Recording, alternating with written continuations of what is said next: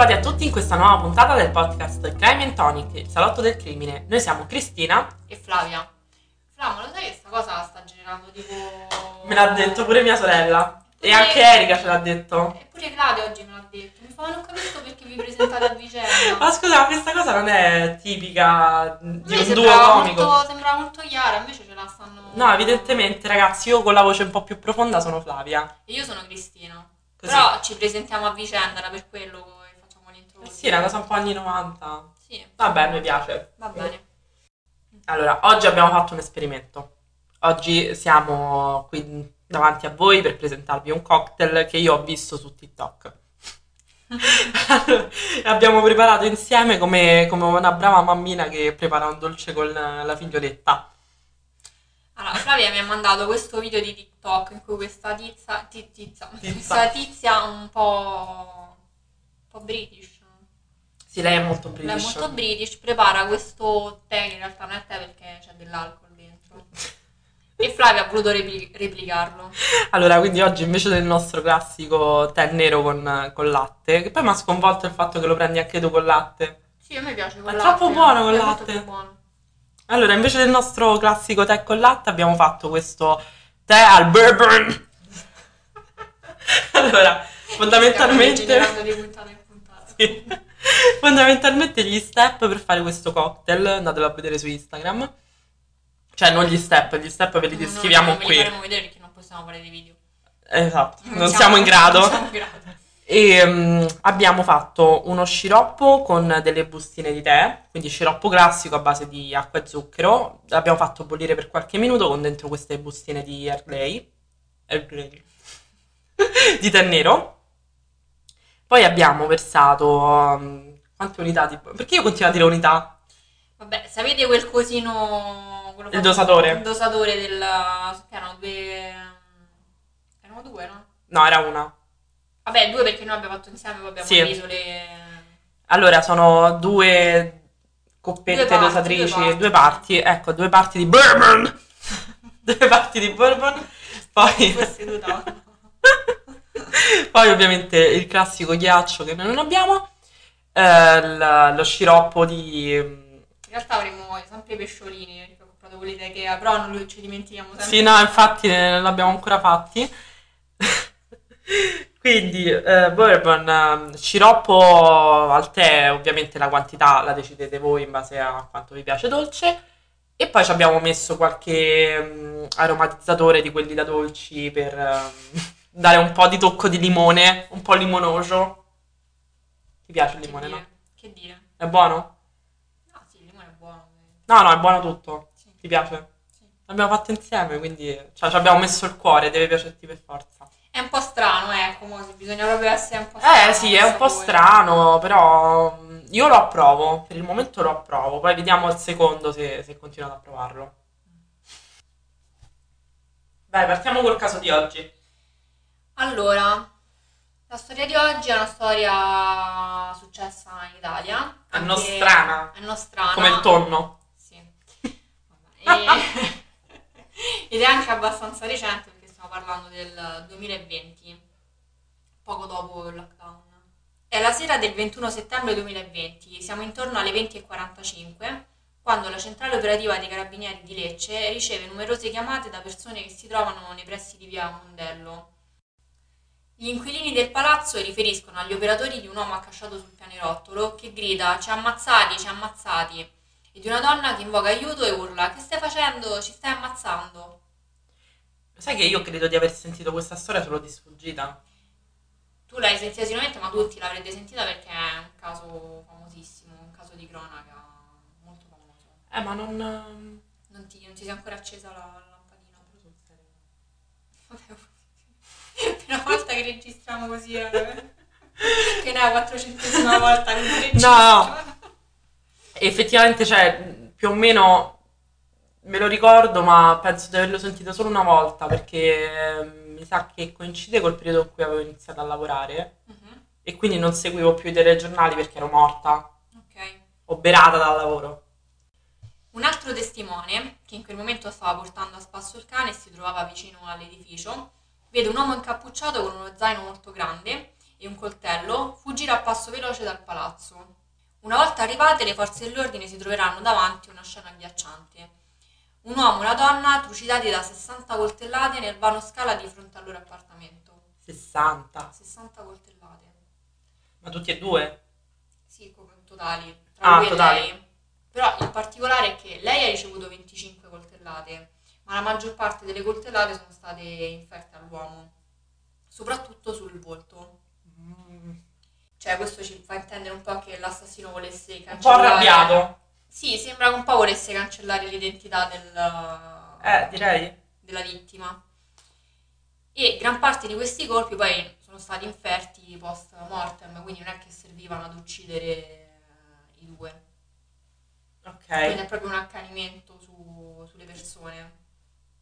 Gli inquirenti, eh, una volta entrati dentro l'appartamento, trovano i resti della cena sul, sul tavolo, che era però apparecchiato per due, e eh, vari suppelletti lì rovesciati, quindi a testimoniare una colluttazione tra le vittime e, e l'assassino. Piccolo excursus, si vede che sei... Io lo sapevo. No, dico, si vede che sei architetto perché nessuno direbbe soppelletti. Vabbè, che devo fare? Si usano i giusti termini, come infissi. Che non è una parola vera. Sì, è una parola vera. No, assolutamente no. Assolutamente no. Non esiste. Finestre. finestre, va bene.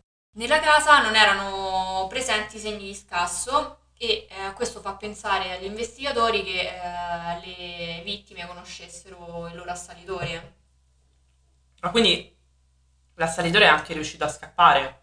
Certo, sì, Nonostante l'abbiano- il testimone no, che, che usciva. Ah, ok, sì, sì. Adesso, momento sempre Lucarelli, lasciamo questa storia da parte e andiamo a scoprire chi sono le vittime. Allora, l'uomo è Daniele De Santis, ha 33 anni ed è un arbitro di calcio di Serie C che ehm, sta facendo carriera come, come arbitro.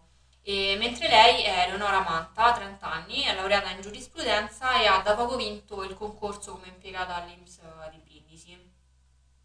I due sono una coppia molto affiatata che è appena andata a convivere nell'appartamento di Daniele a Via Mondello a Lecce.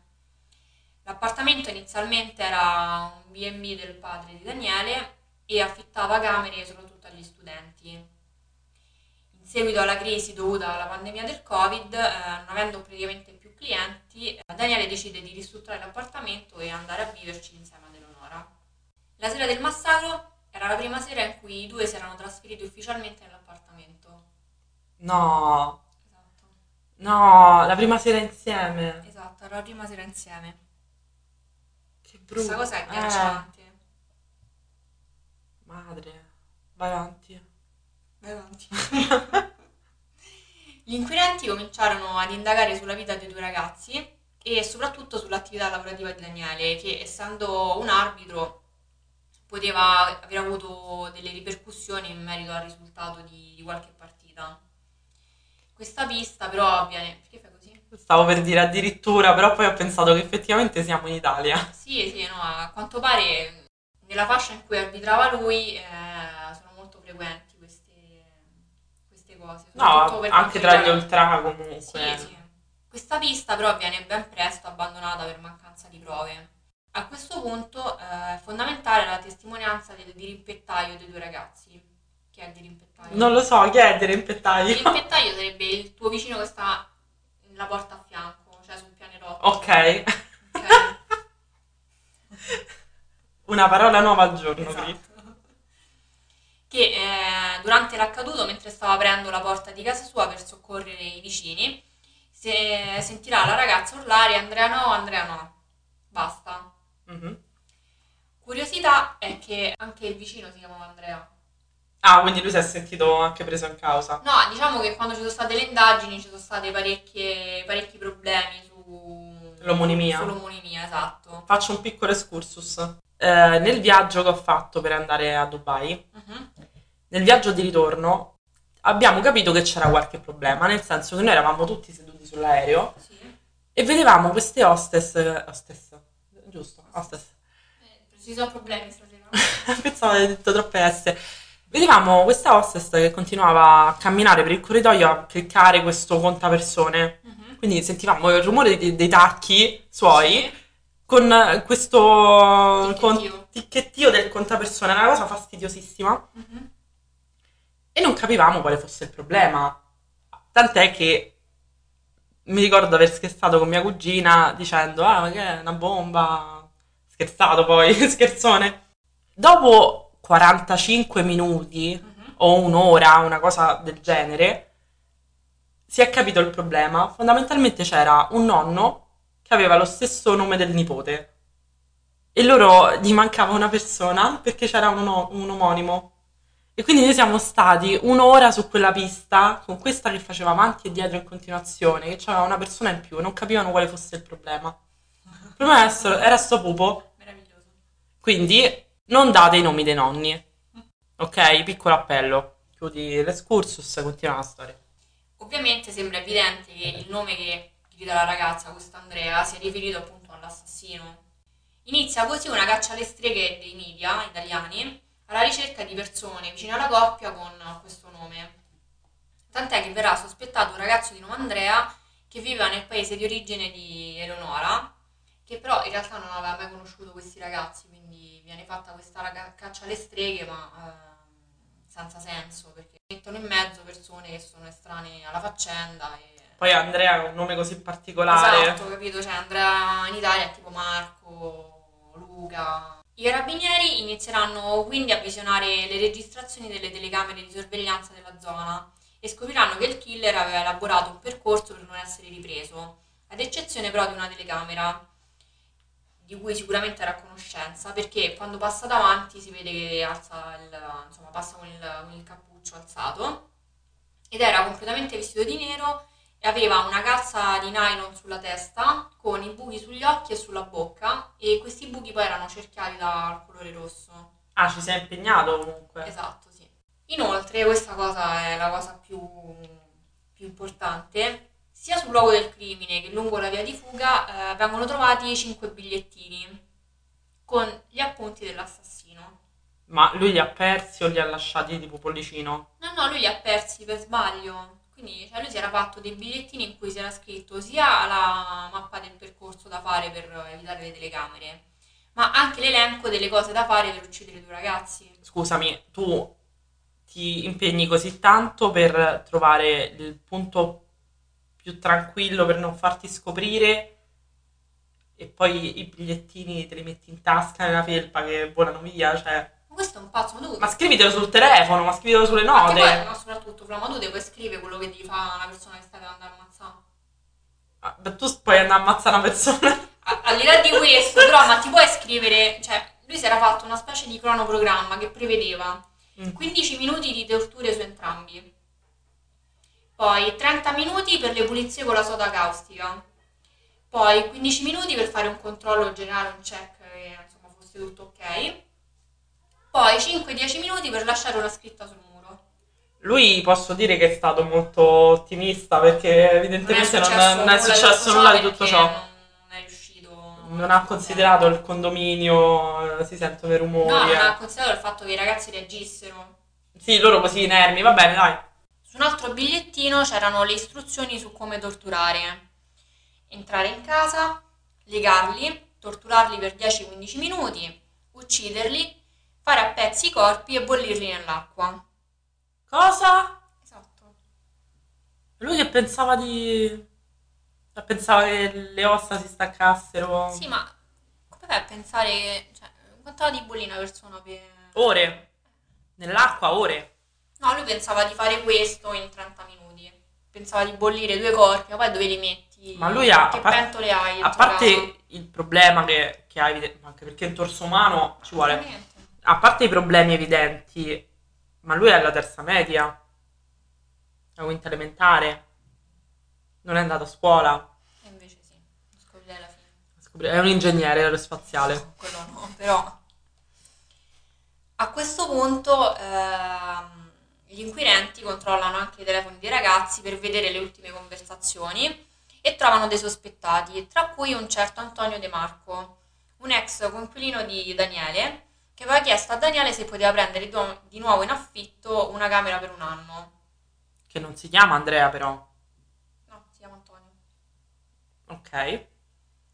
A questa conversazione ne segue un'altra tra Daniele ed Eleonora in cui parlano di questa richiesta e si capisce che la convivenza passata tra i due non era stata una passeggiata, non è stata molto gradita. Tipo Davide con eh, gli spagnoli in Erasmus. Esatto, sì, proprio così. Cioè, oddio, so- no, però ce lo racconterà Davide quando verrà a fare il suo episodio. Gli inquirenti a questo punto fanno una comparazione tra la scrittura dei vari sospettati e quella dei bigliettini che hanno ritrovato sul luogo del, del crimine e troveranno una corrispondenza proprio con la scrittura di Antonio. Tra l'altro, oggi interrompo molto, però Sono molto eh, molesta. sono oggi. molto molesta. Ultimamente eh, stavo vedendo la serie su una bomber, Ah, quello, quello americano, Mhm, e eh, si basa molto la- l'indagine mhm. sulla scrittura. Perché c'erano i vari manifesti e eh, hanno, hanno cominciato da lì ad analizzare le varie forme, mh, le varie sporcature dei dialetti, Mhm. per cercare di capire dove abitasse una bomber, chi fosse. E in base a quello l'hanno trovato, perché poi lui era un universitario, aveva fatto degli scritti, l'hanno trovato perché utilizzava gli stessi termini. Mm. Quindi la serie te la consiglio, la consiglio a tutti, è molto interessante, Noi un po' come... Netflix come se non ci fosse un domani. Sì, davvero. Netflix, pagaci. Antonio De Marco è uno studente di 21 anni di scienze infermieristiche. È un ragazzo introverso, poco incline ai rapporti sociali e con pochi amici. Tant'è che i suoi amici diranno che le uniche interazioni che avevano con lui erano veramente dei monosillabi, cioè rispondeva sì, no, basta. Antonio viene subito arrestato e viene arrestato proprio mentre sta facendo tirocini all'ospedale Fazzi di Lecce e ha una reazione molto particolare perché chiede subito agli inquirenti eh, ma da quanto mi stavate seguendo? E poi scoppia a ridere davanti a tutti. Eh, ma lui forse è impossessato da Satana. Lui forse è il figlio del demonio. Il figlio del demonio. L'anticristo, cioè. Ma è completamente fuori di testa. Inizialmente sostiene di essere innocente, però dove casca l'asino di nuovo?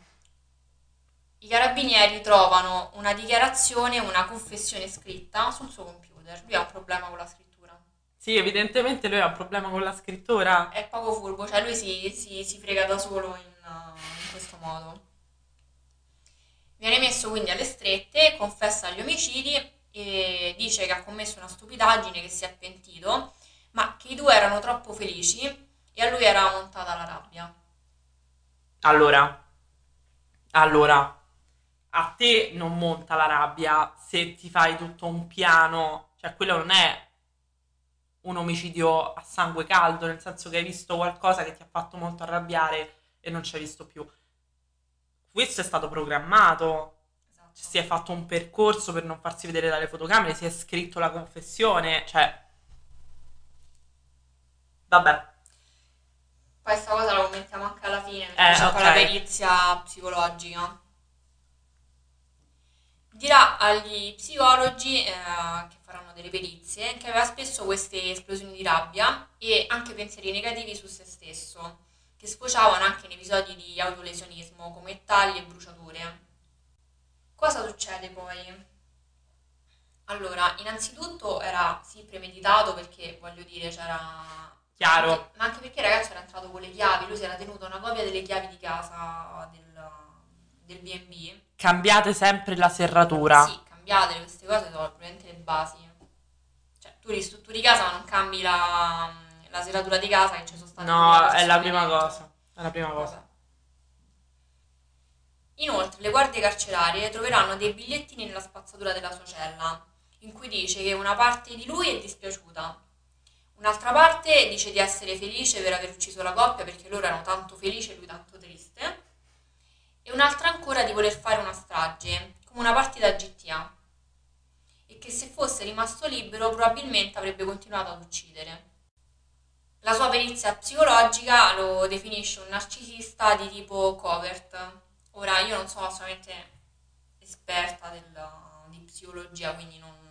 Però da quello che ho letto e vi sentito, probabilmente ha un grande ego che però è nascosto esteriormente, tant'è che sembra una persona timida, con poca autostima ed introversa. E soprattutto dicono che eh, le sue azioni non furono d'impeto, ma programmate nei mesi precedenti maniera lucida e eh, vissute come se queste azioni potessero essere la soluzione ai suoi problemi. A me torna sempre in mente quel famosissimo Eric, eh, figlio del regista che ho nominato già. Ah, sì, però diciamo Non so sembra, proprio- sì, sembra comunque un profilo da, da serial. Eh, sì. Eh sì.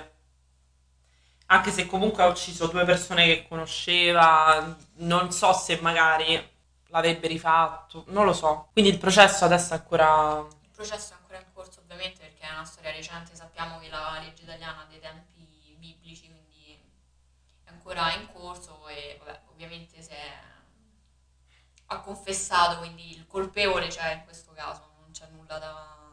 No, poi anche se non ci fosse il colpevole, le prove sono talmente tanto Sì, schiaccianti che... schiaccianti, cioè, ma lui se le, fa- se le ha fatte da solo, ha fatto le prove da solo. Eh no, infatti si è, si è autosabotato.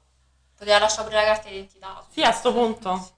Ah, ma perché quello ha detto Andrea, no? Non so, infatti questa cosa poi non l'ho, non l'ho capita perché c'era questo Andrea, però si era creata appunto questa caccia alle streghe mediatica, tant'è che ho- ho visto dei video perché su questo caso le informazioni sono veramente pochissime. Si sanno appunto da articoli di cronaca e da qualche... si trova su YouTube qualche video di qualche trasmissione, direi uno, vabbè, un po' trasmissioni un po' Vabbè, certo, quelle che sono, eh. Esatto. E, però ho visto che c'è anche una, una serie di Sky che tratta questi crimini e ha fatto due puntate su questo caso. Io non ho Sky, quindi non l'ho vista, però... Che serie è? parlato- Crime Investigation. No, Crime Investigation è mm, il canale di Sky. E si vede che il massacro di Lecce è proprio il titolo de- che hanno fatto. Sì, Comunque, sono, quattro- sono tipo quattro puntate due sono su questo caso. no, eh, Crime le fa spesso. Le fa spesso queste cose, ad esempio... Sky? Sì, io ho Sky. Ad esempio, ti ricordi quando quest'estate ho, conosciuto la storia del collezionista di ossa di Roma? Sì. Eh, l'ho visto su sempre un programma su Crime Investigation che si chiamava Il collezionista di ossa. Mhm. Ci ho cliccato pensando che fosse il film, Mhm. invece era il documentario del, del caso di Roma che è ancora irrisolto, ragazzi. Ok, io sconvolta. Mm, cioè, ho tante domande. Tante domande, perché lui... Lui è una persona molto molto disturbata. Lui è una persona molto disturbata, una persona molto disturbata e sicuramente avrebbe avuto bisogno di aiuto già in precedenza. Perché tesoro mio, c'è il tuo coinquilino che va a vivere con la sua ragazza, non dovrebbe essere motivo di... Nulla dovrebbe essere motivo di omicidio, però... Sì, no, a me poi la cosa che un po' turba è il fatto che quest- cioè, la vita di questi due ragazzi che erano felici, la prima, la prima sera che vanno a convivere insieme, trucidati così. No, infatti è tremendo. È È tremendo. come, non so, proprio due vite, non so come dirlo. Eh, ha distrutto due vite, cioè due potenziali vite, due persone che erano normali, che stavano creando la loro realtà, una potenziale famiglia forse. Madonna, Cioè, mi sembra come se lui avesse esercitato su due persone che stavano vivendo la loro vita e poi non erano nemmeno amici, c'erano persone coinquilini, capito? Mm. Che peraltro non si vedevano da un po', quindi così come se lui avesse esercitato un potere di vita e di morte su due persone che stavano facendo il loro percorso al di là di, di lui. Cioè Ma senza- forse, forse era proprio quello, quella la motivazione, nel senso se tu mi citi anche volevo fare una strage come a GTA, cioè io penso che semplicemente lui volesse uccidere qualcuno, avesse quest'idea già formata, perché evidentemente devi avere già qualche idea, e ha trovato la sua valvola di sfogo in questa coppia, perché se neanche, cioè se sono, se non sono neanche persone strette, se sono tuoi conoscenti, No, ma poi il fatto che lui dice li ha uccisi perché erano felici, cioè li ha uccisi perché tu sei un infelice, hai visto... Eh, c'era hai ucciso qualcosa- perché sei uno stronzo. Sì, perché eh, hai visto qualcosa che, che volevi probabilmente. Ma non lo so, secondo me è più una questione di, di ego, è più che io anelo la felicità, più che io voglio la felicità, è una questione di io posso porre fine alle loro vite lo faccio perché sono Dio. Non mi Sì, interessa. È un un delirio di onnipotenza Sì. su- sugli altri. Poi un altro fattore psicologico che, di cui parlavano, di cui si parla su questo caso, è il fatto che lui non avesse mai, non riuscisse ad avere una ragazza, non avesse mai avuto rapporti con ragazze, non aveva mai avuto relazioni. Quindi si parla pure, di- qui c'era il fatto de- degli incel, no? Sì, eh, anche in Eric cioè, ci sono gli incel. Ah, per chi non magari vogliamo dire chi sono gli incel, per chi non li conosce. Allora, gli incel sono un gruppo... Oddio, la definizione effettivamente non, non so se te la so dare. Sono delle persone che non riescono ad avere interazione con l'altro sesso. Sì, sono delle persone introverse che non riescono a, a relazionarsi col sesso opposto. Ovviamente contengono sia donne che uomini, soprattutto si sfogano, si sfogano su internet, però solitamente, almeno che non sia una persona che ha già qualche problema, non, non si sfocia in... Però sì, però anche in casi. penso che non sia comunque, non si tratti di perché No, infatti non è quello il problema. su di lui, cioè lui colpisce, è lui che viene sfregiato tanto Sì. sul, suo- sul volto, reso irriconoscibile, quindi non. Ce ne vuole per fare una cosa del genere. Sia di follia che di coraggio, cioè coraggio nel punto di vista negativo, ovviamente. Ma a me poi la cosa che sconvolge è che questo si doveva scrivere tutto. E poi lasci pure i bigliettini, ma che, che stai a fare? Cioè, ma ti riporti dietro? Ah, forse inconsciamente voleva essere preso. tira fuori il bigliettino e fa ok, adesso vi lego, adesso vi torturo. Che metteva il timer 15 minuti, poi... Secondo me- c'era. Aveva qualche sorta di disturbo psicologico e lo portava anche a voler essere il più organizzato possibile per portare a termine l'operazione, però può essere anche che fosse una forma di voglio essere preso, perché comunque, cioè, sei in qualunque modo, cioè, se conosci le tue cazzo di vittime e scrivi un manifesto sul computer in cui dici che sei colpevole, quanto ci vuole a farti prendere? Infatti si è incastrato da solo. Certo. Poi voglio dire, lui si era messo anche i guanti, nei- si era organizzato per non lasciare impronte. E poi lasci i bigliettini con la tua scrittura. Questo... No comment, veramente comment. non, non c'è nulla da dire. Ma poi infermieristica. Cioè, 21 anni, un ragazzo di 21 anni si è rovinato la vita, ha spezzato la vita di due persone per un capriccio. E voleva fare l'infermiere? voleva fare l'infermiera. Vabbè, tanto sarebbe diventato un angelo della morte. Probabilmente sì, anche perché eh, sempre durante le, ehm, le perizie psichiatriche aveva detto insomma che anche durante il tirocinio in ospedale aveva questi pensieri di morte, ecco. Madonna, madonna. Ragazzi, io comunque lavoro nell'ambiente sanitario, le infermiere sono brave persone, gli infermieri sono brave persone e anche i medici. Non- Specifichiamo. specifichiamolo. Ma io, io sempre sciocco basita. Comunque, E niente, aspettiamo di sapere come finirà il processo. fateci sentire anche le vostre opinioni, anche se immagino che saranno comunque simili alle nostre. Beh sì. E... Questa storia non, la, non te la ricordavi? No, io questa storia l'ho sentita solo di sfuggita, anche quando tu mi hai detto forse potrei fare questo caso che ho sentito. Io ti ho detto sì, lo conosco, però l'ho sentito proprio così un giorno, 15 secondi sul TG5 e poi non, non ho più né approfondito né sentito altri approfondimenti, zero. Non conoscevo nulla. Bene, spero che questa storia vi sia piaciuta, cioè piaciuta nel senso, beh, mi fa sempre un po' impressione di questa cosa, però Speriamo di avervi intrattenuto, sì, esatto. di avervi fatto riflettere. Se avete qualche problema cercate un aiuto, vi prego. E vi diamo appuntamento alla prossima puntata e vi ricordiamo di seguirci sulla pagina Instagram Gramentonic per rimanere aggiornati sulle nuove uscite. Sì, al prossimo aperitivo, ragazzi. Al prossimo Bloody Monday. Baci Ciao. stellari.